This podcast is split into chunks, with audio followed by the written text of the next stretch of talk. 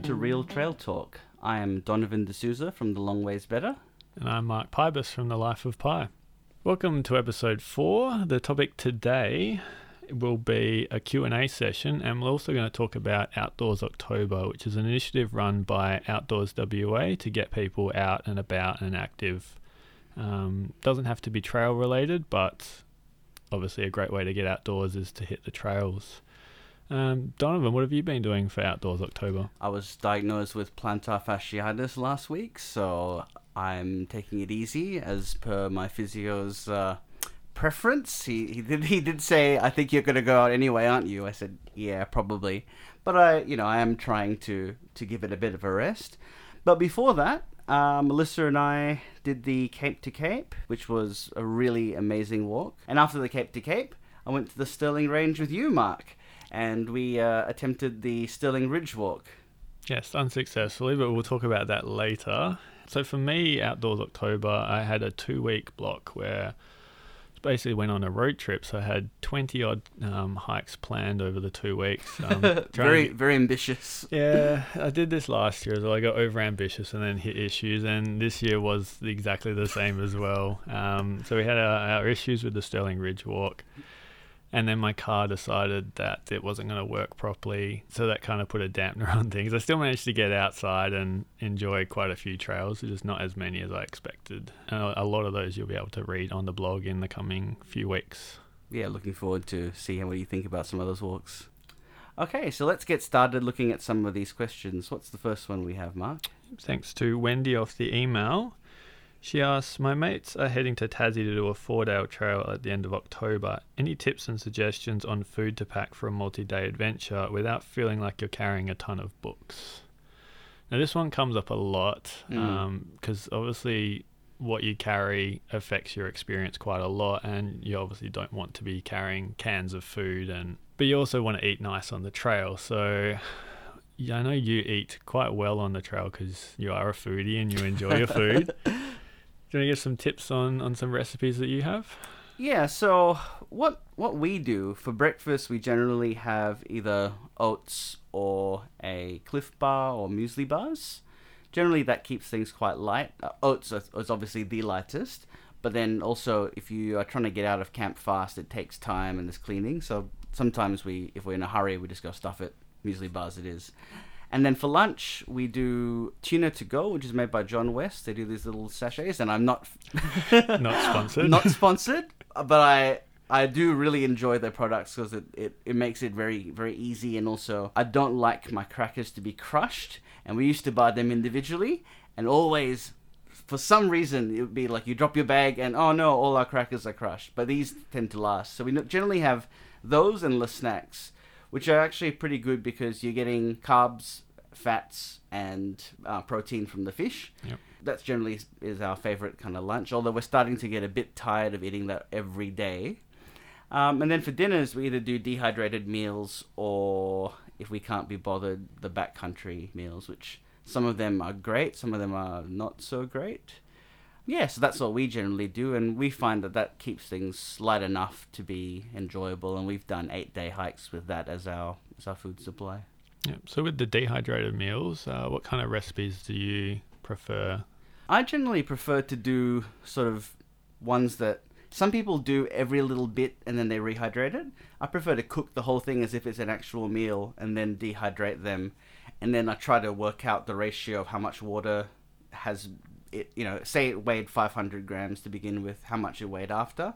Generally add about an extra 10% of water and that seems to work. And pastas and rice tend to be good. Mince tends to be good you've you've had a lot of experience with you've tried done it a few times, haven't you? Yeah, so I had to borrow a dehydrator from my brother-in-law, which then decided to pack up the heating element. So I've just done mine in the oven, which is probably the the best way to do it if you're just starting out. Mm. But I find that any meal that you cook at home, it can be easily adapted to the trail. Um, so lots of curries, lots of pastas. The key tip is to keep everything small.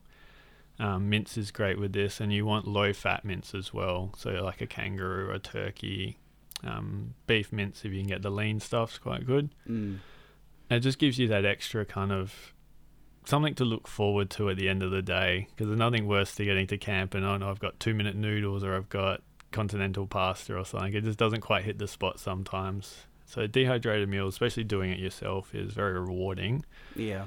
And also, I mean, it does take a bit of time, but it also is worth it because those backcountry meals are not cheap. N- no, they they are like what like twelve or fourteen dollars for the the doubles. Because like re- really, I find the the ones are not enough and the twos are too much. Yeah.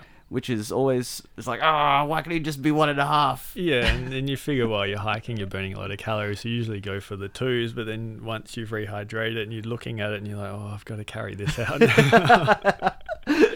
and and they can some some of them can be almost too filling. Like you're like, oh god, why didn't I just get the one? But then if you whenever I've had the one, I've just thought this is not enough food. I'm still hungry. yeah, yeah, I agree. So that's why it's great to do your own meals, is because you can portion them out and then dehydrate them. It's yeah, not an easier um, option as I've said, but it's very tasty at the end of the day to have something like that. Definitely, and I think one of the things that maybe we should explain is the reason why you go low fat is because the food can go rancid, and that's the main reason why you're trying to avoid the higher fat foods because it, if it oxygenates, it can be uh, not a nice experience to eat. Yeah, and the same goes for oils. Try and use as little amount of oil as you can, um, Mm. just because it'll keep longer. And if you want to get into the, the pro setup, then you can buy a vacuum sealer, and that adds life to it because there's not as much water vapor and air to make everything go bad. And then obviously putting in the freezer adds a lot more time to your, your hiking meals as well. Exactly. And I think of the back countries, I'd say that the spaghetti bolognese, would you've had that as well, have you? No, I've not tried that one. It's one of the better ones. On the other hand, I think beef and pasta hot pot was my least favorite. And you Mm. had the cooked breakfast, and that didn't look very. No, the cooked breakfast, it sounds really awesome. You've got some potato hash and bacon bits and some beans as well, but it just does not. It, it looks terrible and it tastes average. Um, but yeah, my favourite of the backcountry meals would ha- probably have to be the lamb and vegetables. Yeah? Just a, a nice hint of mint, and the vegetables are well done. Um, one tip is to really stir the mashed potato because it gets quite powdery if you haven't mixed it in properly. How much weight do you reckon that is per day? That's probably. Ooh. Because I think the back countries, are they like 180 or 200? Yeah, so that's probably what I would have for my own dehydrated meals as well. So then you add in a couple of Clif bars or muesli bars, and there's another 150 grams. And I think I weighed the uh, combination of Le Snack and tuna to go at 110 grams. Yeah, So that's pretty good. yeah, and breakfast. I mean, if you got muesli or and especially adding powdered milk to that helps um, quite a lot. There's probably another 100 or 150, 200 grams. So it's it's really not a lot of weight per day in food. So the difference between hiking for two days and seven days is not much in the end. Yeah, And you're also consuming as you go, so your pack will get lighter. Exactly. So I hope that answers the question regarding food. Um, maybe we'll move on to question number two. Yeah, so Mark, also from the email, has asked he would love a discussion on compass navigation. Is it useful hiking in and around Perth? And if it is useful, what's the best way to learn?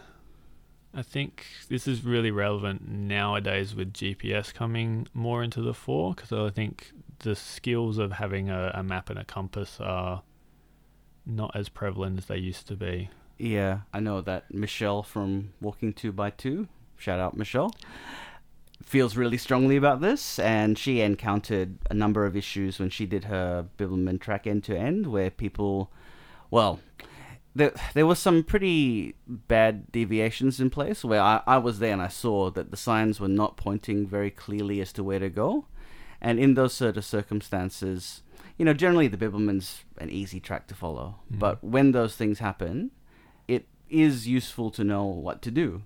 And a lot of people didn't know what to do when they got lost.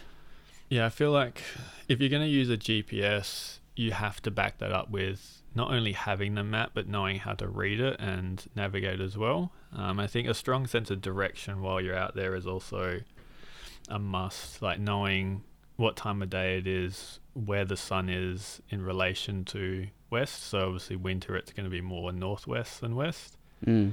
and just having that kind of bearing on where you are. Um, I know when I did a multi-day section, the map only came out every now and then, but I could check it against the GPS to say I've got this long to go until I reach this point, and then you know I'm pointing roughly the right direction. So you know, if I did lose a marker, I would know where I was. Yeah. I think that that's, you know, being able to read a map is really important. When we did our Cape to Cape walk, there was a day where Alyssa was c- considering pulling out because of, um, of back pain. Yep. But looking at the map, we were, we were able to look at the contour lines and say, well, actually, if you look at it, it's mostly downhill and it's quite steeply downhill. But then the ascent out of the gully, which was um, Brook, where the that bridge is and the Yep, the 300, 300. stairs. yeah, 300 stairs. And because of that, we were able to make uh, an informed decision about whether she should continue. Because if it had been the other way around, I think she may have pulled out. Yeah. And that really came down to looking at a map, understanding what it said, and going, yeah, we can do this. And in terms of understanding the map, your best place to start is the bushwalking clubs around Perth, because they are your old school bushwalkers that have a map and a compass, and then they march off into the bush. Mm. That's it. There's no marked trails. There's no GPS for them, and although they do use GPS, it's old school scouts find your way using a compass kind of thing. So if you are interested in learning how to read a map and use a compass, then definitely contact the bushwalking clubs. Yeah. And I think there's a guy from the Bibbulmun track who does some Get Lost with Steve, is it? yes, it is. He runs. Yeah, I've heard good things about Steve and the classes he runs. So it's always a good thing to not know where you are, but then have the confidence to get to where you want to be. Yes, definitely. Um, actually, speaking of, you, you you were saying about you know being able to back up GPS with a compass. We did the Wungong Gorge walk that you've also done, Mm. um, which is a walk GPS walk. And the first time we did it, we didn't. We just referred to the GPS and didn't get a compass out. And we found we just kept wandering off course all the time. Whereas as soon as we got the compass out and just made sure we oriented ourselves the right way, it really made such a difference for our enjoyment of that walk. Yeah, and one thing the GPS does not have going for it is I've had this situation before. I was trying to find a new place, wasn't on trail, and it started to pour down quite heavily. And being a touchscreen on my phone where the GPS was, it was so wet I couldn't unlock it. So I didn't know where I was. Um, I looked at it before it kind of got um, waterlogged. So I knew roughly where I was and I needed to head west. So obviously with no sun out because it was pouring down with rain, I had my little compass with me and pointed myself in the right direction and found the trail again. It's just it's not a great thing to rely on technology like that, especially with how fickle technology can be. Yes, definitely. So I hope so. I hope that answers the question regarding GPS and compass. Um, question number three, Mark. Question number three is all about kids and hiking. There's actually two questions come from Mark again on the email. Uh, suggestions for multi-day hikes to get the kids started, and Leanne from Way Too Much Coffee asks ideas of a nice hike, either day or overnight hike, to introduce kids to the trails in either the Perth or the southwest. So I think we might tackle getting the kids out on overnight hikes first. Mm. Um, we'll do this the backwards way. um, obviously, the Bibbulmun track has quite a few campsites that are easily accessible from access points. So, would you want to list a few of the ones that you would recommend?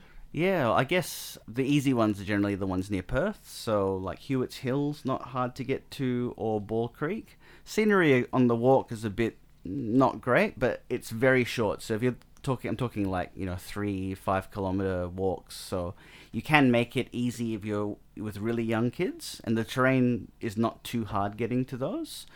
The really nice ones, I think, because I think it is important if you're taking kids out to see things it has to also be spectacular because if it is, then they're going to want to come out again. Yeah. So something like Mount Cook has really good um, access that's not too long. Monadnock, probably Monadnock is maybe easier to get to if you get in from Randall Road. Yep. Uh, it's quite flat to there, but then I guess the the Monadnocks are not flat. The walking's a bit harder, but the enjoyable aspects of it might be what gets the kids to want to be out there. Yeah, and I think also bribing the kids with maybe we'll have a campfire with marshmallows, and you know you get to set up your tent and it'll be it'll be cool. I think that will keep them going. And if you pick the right time of year, there's plenty of wildflowers around to stop and have a look at because you know they're going to get tired, and if you make them carry their own stuff, they're going to get even tired. yeah. Yeah, definitely. I've seen a lot of lot of families out on Sullivan Rock, either coming back from an overnight hike with their small kids, and they've just gone to Mount Cook because it's fairly flat and it's seven k's. Um, and there actually was two kids did an end to end this year, and they're in the Bibbulmun Track magazine. I think they were seven and ten, Mm. or maybe they were younger. Maybe they were four and seven or something. Right. It was yeah. I was blown away when I saw it because, like, they're kids. Like they're Yeah. gonna walk a thousand kilometers. Like, but then it just made sense because you know the parents got them into a routine. They knew how long they had to walk. I'm sure there wasn't a perfect day every day, but Mm. there never is when you're walking. I think it's something that you know. On the one hand, you want to you don't want to overdo it, but then also sometimes kids who the kids who are into it can really surprise you by how much they can actually do.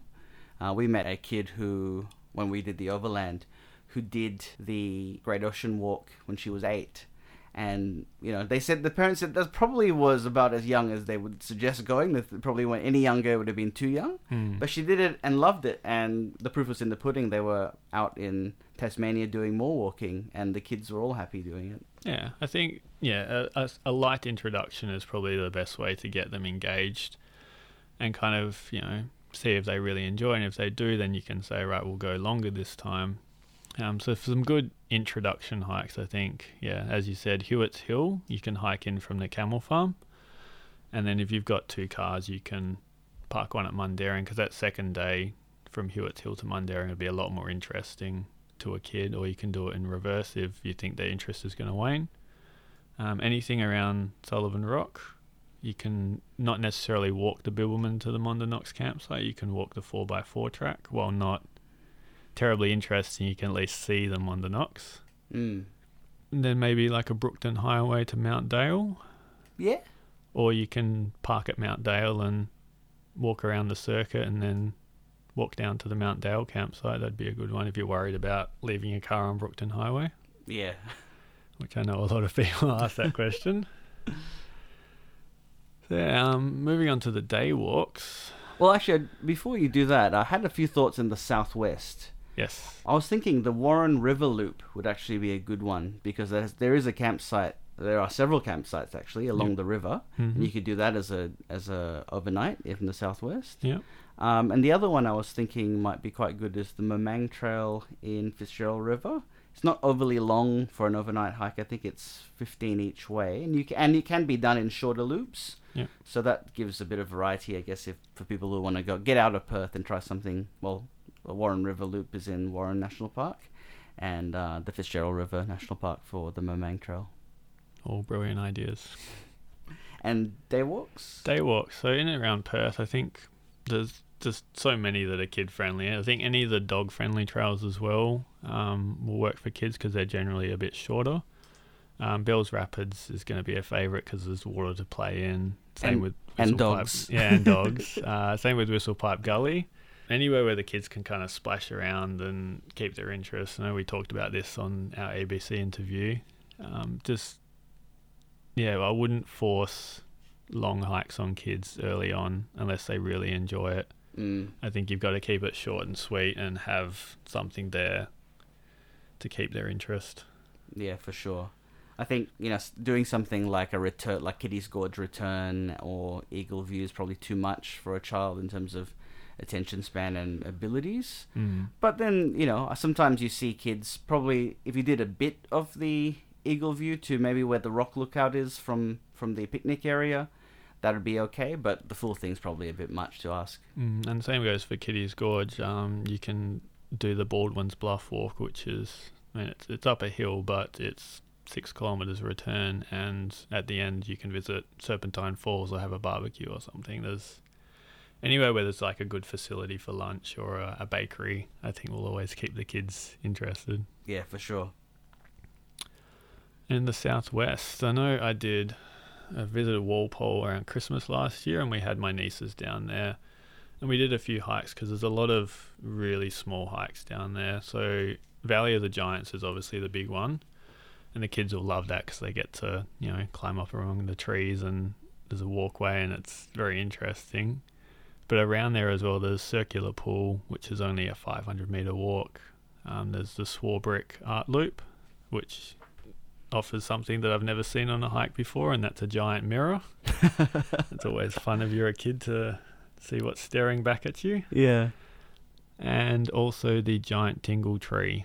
Um, that's always a fun one because you get to climb under a tree and look up and be amazed. And that's also, I think it's about a kilometre long. Mm.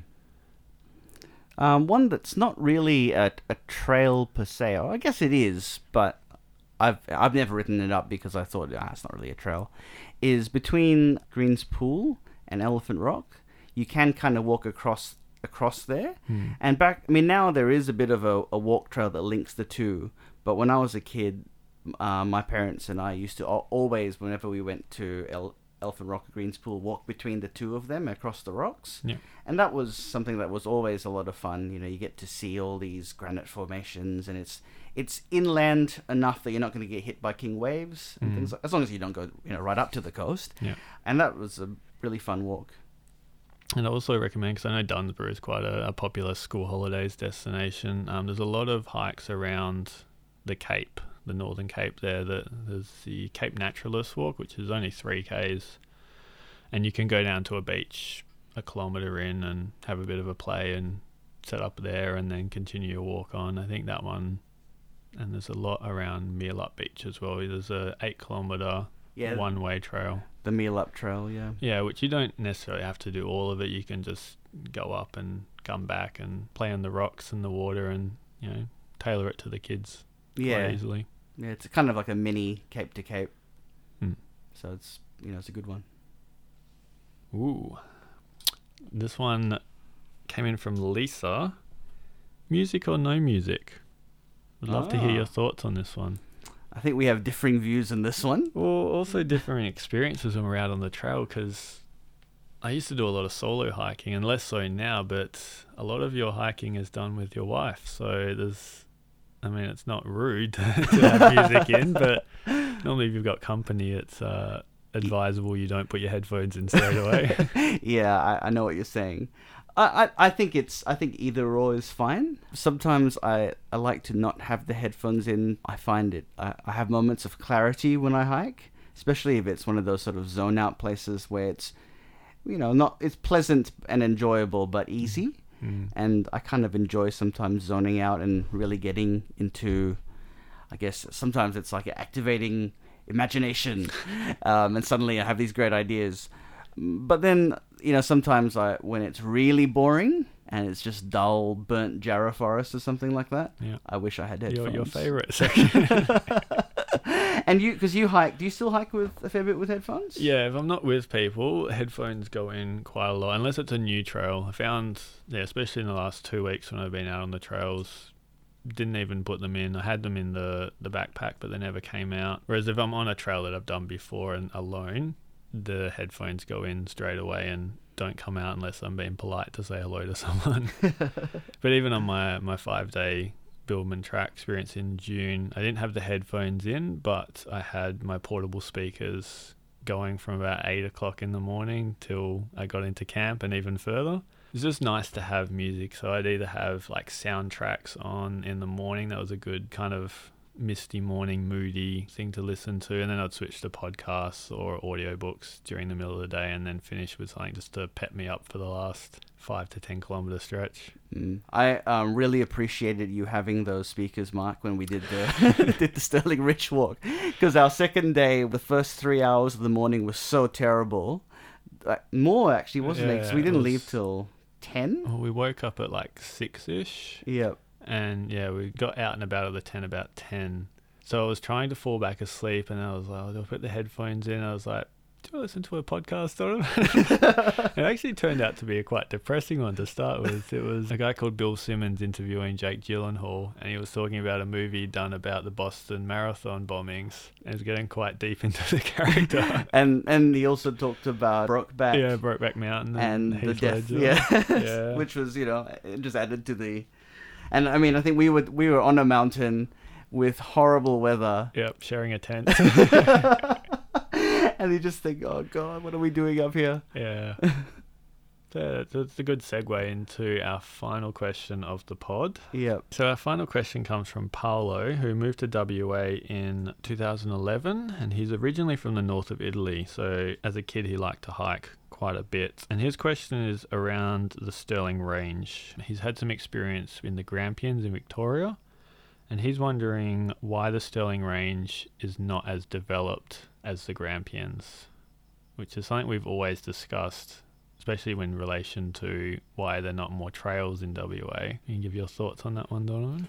Yeah. Well, I went to the Grampians last year, and the first thing I'll say is that the Grampians is considerably larger than the Stirling Range, and a lot of it is is more mountainous. Because I think the Stirling Range covers quite a lot of range, but a lot of it is the the sort of flat ground in between the mountains. And one of the things you see when you when you're there in the Grampians is that you can actually drive up into the mountains, whereas in the Stirling Range there's no mountain you can drive up. It's just not possible. The mountains, the range isn't big enough to do that. And beyond the fact that this, this, there's a size difference, I think that the Grampians also were developed earlier.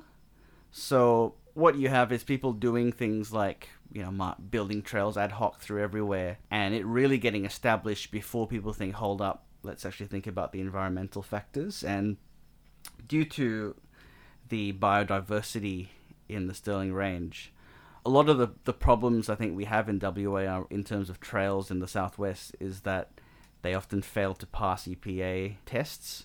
You know, there are more mountains you can walk, and a lot a lot of the mountains in the Stirling Range beyond the tourist ones are doable, but you are res- restricted from doing it because of the fact that it could spread dieback, and we need to have that that balance between allowing people to do things and getting out there and caring about, about the environment because they love going to the mountains and also protecting the landscape from being ruined in the future. And I think that that's one of the blessings of the southwest is the biodiversity. It's I think in springtime it's one of the best places to be in Australia, mm. but it also means that we can't have everything that we want, unfortunately. Yeah, I think issue number one will always be dieback in the Stirling range, and it's not an easy one to tackle because there is no cure. So the more activity you get, the more risk you have of dieback spreading and then ruining what is, as you said, a biodiversity hotspot that once it's there can't be replaced that easily. But I think in terms of attractions that could be there, I think there could be a lot of improvement in terms of not necessarily more trails, but I mean, there's not much in terms of accommodation or cafes or restaurants or anything, mm. which is kind of it's a very WA thing where people and Paolo mentioned this want things as they are. Yeah, it's that's like true. Their backyard no one else is coming in here and developing it. I want it the way it is. Like I just want to be able to take my caravan and go camp there. And I think there also is a, a, an element of is the demand going to be there? Like, do we spend millions of dollars putting in a nice facility at say the base of Bluff Knoll where it turns off Chester Pass Road? What if no one comes?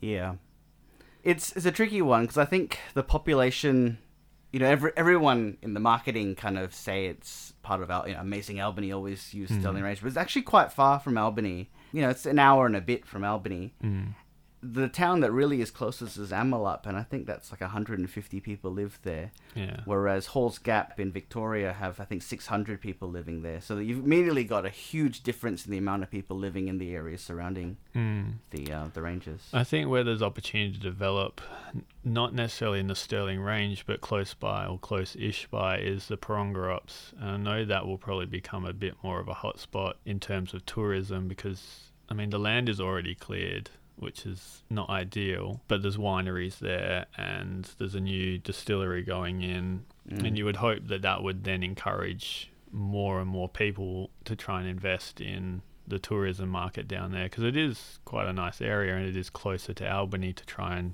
bring in the tourists. And then from there, it's not too far of a drive to the Stirling Range, which you can kind of have it left as it is, but then still have you know development going on in the Porongurups, which is already cleared. So and I think there's, there needs to be someone look at it at the area and develop some kind of plan Mm. rather than let it develop ad hoc because that's probably where you'll run into more problems down the line with environmental issues. Yeah, for sure. Because you did you did Magog, Yeah. and a lot of the marketing says, oh, there's a lot of you know a lot of trails that go all sorts of different places that that's at near the nearer to the summit. Yeah. Was that your experience of it, or? Um, no, actually, there was one trail that went off as you did your final push to the summit, but it was clear that that wasn't the trail you were meant to follow. And there was a wooden marker where you were meant to go, and from then on there, it was just find the markers. Okay. From what I read, the final kilometer was like a mishmash of terrible trails, and you had to pick your own way. But I mean, I found it quite easy to find the summit. That's good. Um, I did get I didn't get lost coming down, but I took the wrong turn because I followed a rock face too far. But it was easy just to backtrack until I saw some kind of marker or tape to put me back down. Yeah, Magog was not easier. It was easier in terms of navigation, um, not necessarily in terms of the physicality of it than I expected. I was expecting a lot worse, and it was actually quite a lot more pleasant because it was that much easier. If that makes Yeah. sense. Because that's, I mean, that was something that we, I think we went to that Trails Forum and there was that guy who was a scientist talking about trail erosion Mm. and how it's better that you actually just plan a trail and just just limit the impact on the environment by making it clear which way to go. Yeah. And that was something that I was always wondered about because I think he mentioned Magog as being more eroded than some of the other trails that were more Uh, planned. I know he said Toolbrunup was yeah, also that quite was bad. terrible. Yeah, yeah. I think it, Magog's very similar to Toolbrunup, um, in that it's very steep and it is kind of once people start using it, it is hard to control that erosion, Mm. and especially if it's that steep and you've got kind of small thickets either side, people do use those to prop themselves up and lower themselves down. So that kind of is shaking the soil out of the root systems a bit more. But yeah, I mean it was eroded, but it wasn't as bad as Toolbrunup. Mm. And in- that's quite bad, Toolbrunup. Yeah, and in terms of when you reach the summit, I could see why you'd easily get confused sometimes. Um, and I'm sure there's one section where you're literally looking would be west, and there's a rock spire pointing towards the sky, and you think, oh no, I've got to go up that because there's a drop. Like it's on the the rock face looking straight down. You think, oh no, I've got to go up there, and I'm sure there are a few people that have done that, thinking that's the way. But you look to the right, and there's a an easier way up. Mm. But I think yeah, if it had better marker systems than it currently does, I mean, like the the other peaks have the metal poles with the the markers on. You Mm. don't get that at Mount Magog, so I think if they had that more prevalent, it'd probably be a lot better for the environment. Mm. I guess the other thing, speaking about, you know, for the environment, the Stirling Ridge Walk. Yes. Because I think we both found elements of it a bit annoying. They, I think that they've tried to keep it wild because of the the whole wilderness theme, but I question whether that's actually better for the environment than if they actually made it more clear which way to go. Yeah, as we've already said, we didn't make it the whole way through. We planned it over three days. Day one was meant to be fine. This was planned months in advance. Mm. We had an allowance for bad weather, but it was what two mils forecast, Yeah, which you can get by. But what we encountered was ridiculous. it was far worse than Like, two mils. we got to camp on the first day about what six o'clock, yeah. and the wind had started to pick up, and then we were in the tent by seven thirty, just because it was windy and rainy, and I woke up quite a few times during the night, and it was always strong winds and rain, Mm. no matter what the time was. And what did we about ten o'clock set off? Because there was a we eventually got a forty-five minute gap in the weather. That was still pretty bad, but it was you know good enough that we could continue. we on could see some sun. yeah. Um, but yeah, it just and then it got worse and worse and worse, and we were in this hunched in this tiny little cave, and we had to make a decision because we had first arrow coming up, which is not the easiest to navigate according Mm. to the the guides and the maps. Yeah, and we had someone else with us, and we all decided it was probably better with no phone reception to head back to Bluff Knoll. yeah. Which I don't regret that decision. No, it was terrible weather, and it did clear up. What like one thirty, two o'clock. Yeah. But it still was when we got to back to Bluff Knoll, it was so windy up It the top. Yeah, and there was one moment where just before we turned around, I was being blown towards the edge of a cliff that I couldn't see down, and it was slippery. And I just looked back at you, and I was just like, mm. and and I have to say that Mark's one of the most sure-footed people I know. So when Mark turned around and looked at me, I was like, oh, I thought, okay, I think we need to probably yeah, call it a day. I mean, even when we got back to Bluff Knoll, there was no one at the summit. I don't think we'd passed anyone going down. And Not this a was single. in the afternoon as well, Mm. so you'd think people would be trying to get the nice sun. And what we thought was the the waterfall that's kind of almost there in winter and spring was actually not the correct waterfall. It just popped up overnight. And we Mm. saw so many, like when the weather did clear up every now and then, there'd be waterfalls everywhere. I wonder how much rain they actually got that that, that night. Yeah, and the, I think the worst thing was the wind because I think we could have dealt with the rain. Yeah, rain's not a problem, but there was strong, strong winds, and I'll probably post a couple of videos that I took while we were trying to fight our way through the scrub. Because we, we found out it was about 40 kilometer an hour winds near um at Mount Trio yeah, camp. yeah. So um, I would have guessed it would have been sixty to eighty kilometer hour Yeah. with gusts a bit higher, Mm. easily. And the, the thing was, we were tricked. We were tricked by the excellent weather on the Monday. Because the Monday weather was probably, if you had that every day of the walk, you'd say this is perfect weather. Yeah, it was brilliant. But there was probably a window of Wednesday, Thursday, Friday where Mm. it was subpar, but w- would have been good the whole way. Yeah, But It's that's one of those That's things, what. That's how it goes. And and we didn't really feel like starting again. no.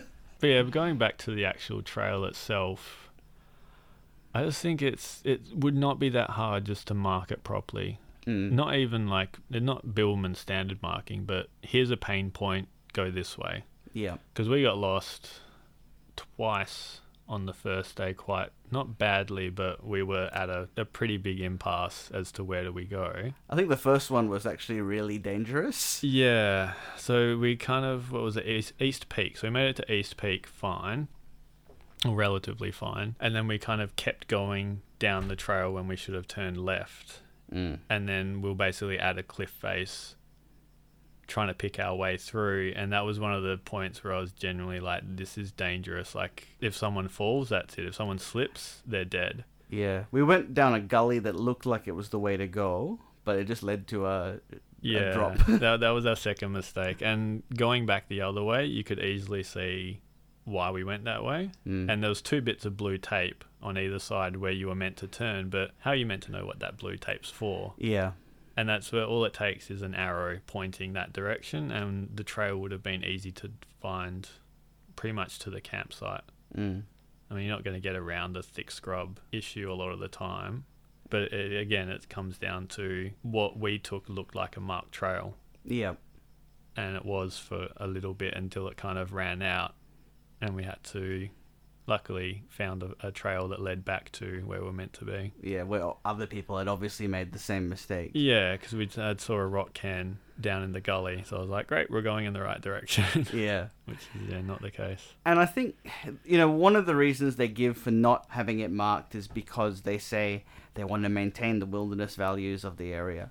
But I actually think that a counter argument to that is that because they have so many of these goat trails going everywhere, is that they're probably spreading dieback. mm. They're probably creating more risk as a result of it, and they're also limiting, well, well, they're limiting the safety and the uh, sustainability of, of actually using the range. Mm.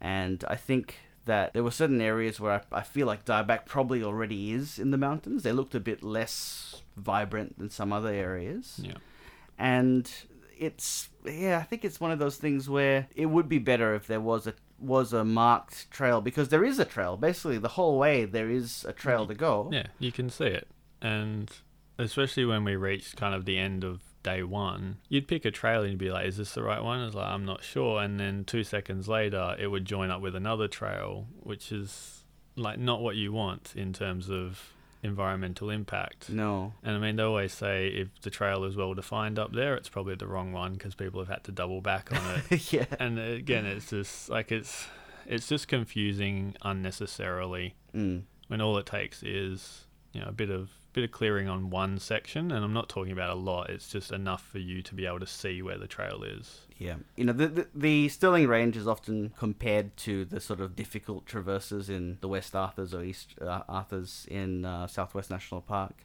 But one of the things that Tasmania has done is they've gone, well, look, people are going to be doing this walk. What can we do to minimize the impact on the environment? And they've looked at things like putting tent platforms, toilets, and things like that, just to Mhm. limit the impact on the environment. They, they actually don't really care about the commodities for people to make it more easy for them Yeah. but it's about what that impact has. Because if you have tent sites, then people aren't going to clear spaces. Hmm. If you have toilets, people aren't going to be digging holes any everywhere. Hmm. And I think one of the things that is really important that would make the Stirling Ridge Walk more manageable would be, I think we talked a lot about it in terms of water tanks on there. Yeah, because I mean, it's not necessarily even like carrying our own water was no issue. Mm. It's what happens if you get to a point and there's a day of bad weather. Like you can't just hold out for a day because you've only got limited water. Mm. I think that would be the big safety issue. And again, it would make it slightly more enjoyable if you didn't have to carry eight to nine liters of water, depending on what time of year you did it. How much did we carry? We carried about I carried eight. eight, yeah. And, again, I, I probably overestimated. I think that second day I drank maybe two or three hundred mils for the eight kilometers back. mm.